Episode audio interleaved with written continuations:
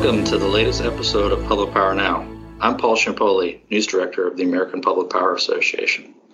Today we're joined by Paul Zummo, Director of Policy Research and Analysis at APPA. Paul, thanks for joining us today. Yeah, thanks for having me. Sure. Um, so, Paul, um, just to kind of get things started, wanted to know if you could talk about your role um, at APPA and more specifically your responsibilities um, as they relate to rates. Sure. Um, my title is Director of Policy Research and Analysis. I've been with the organization for going on 16 years now, and a lot of what I do has to deal with uh, statistics and statistical analysis. So I do a lot of the surveys for APPA. Uh, but in terms of rate and rate design, um, more significantly, I co-lead our Moving Public Power Forward initiative, and so under that banner. Um, I'm sort of the lead on rates for APPA. I, I uh, am the liaison for our rates committee, and we can talk a little bit more in detail about that later. Um, and then I do a number of reports, and I just try to keep track of what's happening in the industry when it comes to rate design and, and keep track of the latest trends and developments. Great. Um, so, uh, just kind of uh, drilling down further in terms of the topic of rates, could you um, discuss the how development of rates by public power utilities differ from other segments of the power sector, such as investor-owned utilities? Yeah, in a, in a lot of ways, they're they're similar. I mean, they have they have a lot of the same concerns when they're developing rates, trying to keep it keep track of costs and developing rates that are cost based. Uh, I think there are two significant differences. First, when it comes to rate or, or rate approval, um, most public power utilities are not subject to jurisdiction from state utility commissions. All investor-owned utilities have to get their rates approved by state commissions, and that could be a very long process. If they try to change their tariffs, it could, it could take several years in some cases. Uh, for public power utilities, um, all but a handful um, are independent of state commissions, so they, they, they have their own rate making authority. Um, that's not to say that they can just set their own rates. Utility, public power utilities are governed.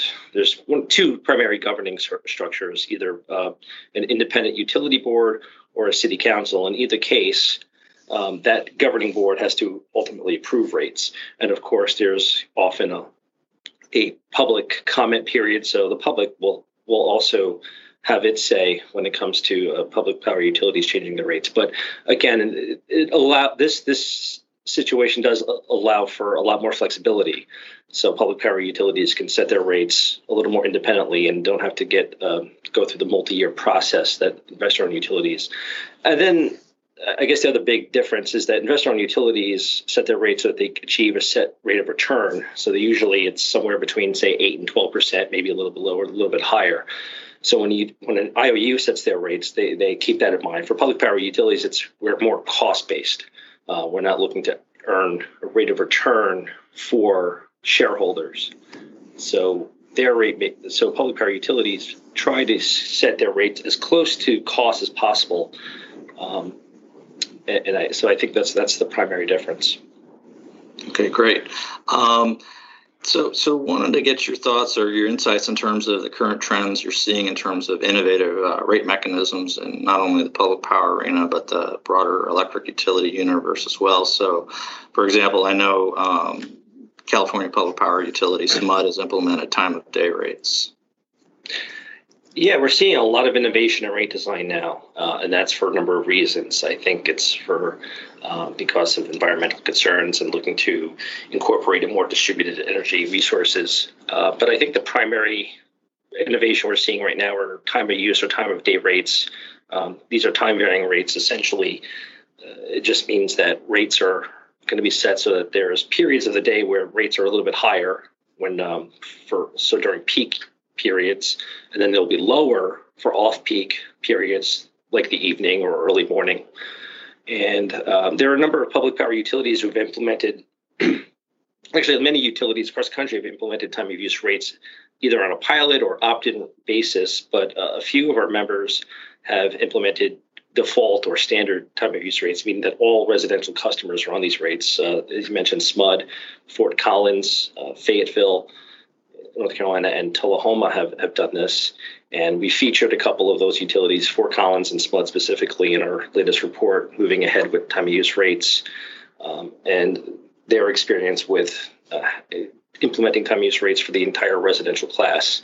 Uh, and so far, the experience has been relatively po- positive. Most customers they, they have found are able to shift their usage so that they can use most of their electricity uh, during off peak times. So the net effect on their bills for most customers is is either negligible or in some in a lot of cases they're finding that their bills are actually a little bit less than under standard rates. Um, we're also seeing a lot in, in terms of just trying to meet more um, uh, to make rates so that they, they they recover more of the fixed cost and, and, and I'll just take a detour here briefly. Um, most costs for, for most utilities are fixed. A lot of the costs are the, the infrastructure that's already in place. So it's much less variable. The cost of much less variable than you would think, but the rates are set to recover more variable costs. So some utilities have tried to implement demand charges on the residential side. I know Lakeland Utility has done this, Lakeland Electric, and some have done this on a more voluntary basis. So you have demand charges, which are really just meant to co- recover the, the peak usage each month on a kilowatt basis. Um, some utilities have implemented grid access charges. So what that means is if you have a customer who say uses at, at the most 500 kilowatt hours in a month, their fixed customer charge may be five dollars. But if they use, let's say, a thousand kilowatt hours, that customer charge might go up to ten dollars. So it's just the way to to put more of the, the of the bill on a, on a fixed level. And then there's a lot of rate changes when it has to do with solar. You know, net metering, I think, has proven that for the most part, it, it is a subsidy from customers who don't have solar rooftop, subsidizing customers who do. So a lot of uh, utilities are now looking at different ways to um, to set rates for solar customers we're looking at value of solar. Austin Utilities, Austin Energy, excuse me, in Texas has had a value of solar rate for a number of years. So they, they determine what the value of each kilowatt hour of that distributed solar is, and, and they and they try to set the rates accordingly and, and, and, the compensation levels. And a lot of utilities are looking at different ways other than net metering to compensate for solar, um, whether to, to just put the uh, compensate solar for the energy purely for the at the wholesale rate or or things and things like that. So there's a lot of development there.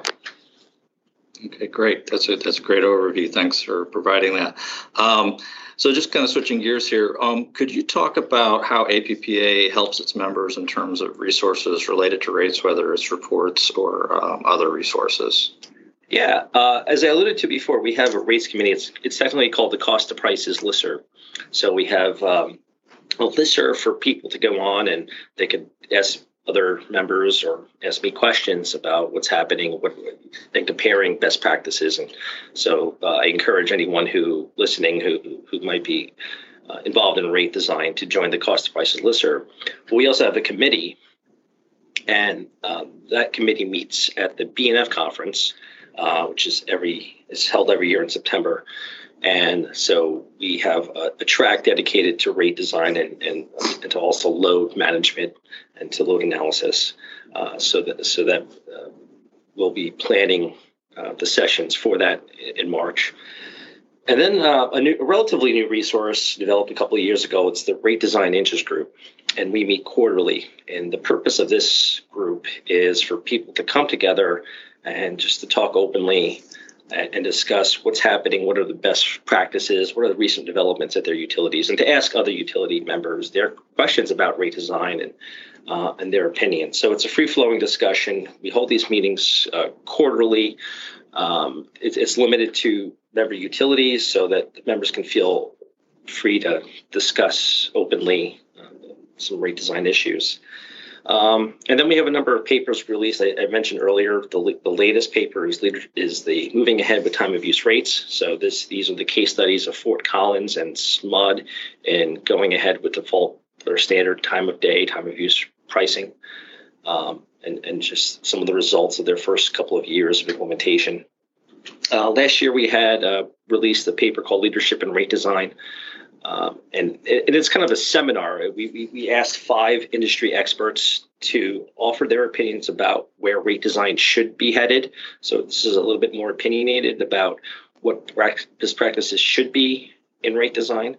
And uh, a few years ago, we've also we, we released a couple of papers on um, really reflecting rate design when it comes to distributed generation. So, um, the paper release, I believe, is 2016 rate design options for distributed generation. Uh, even though it's four years old, I think it's still relevant for for utilities considering different options. And it also goes through time of use rates, demand charges, and other rates that may be applicable for, for all uses, not just for when you're considering how you're reacting to distributed generation.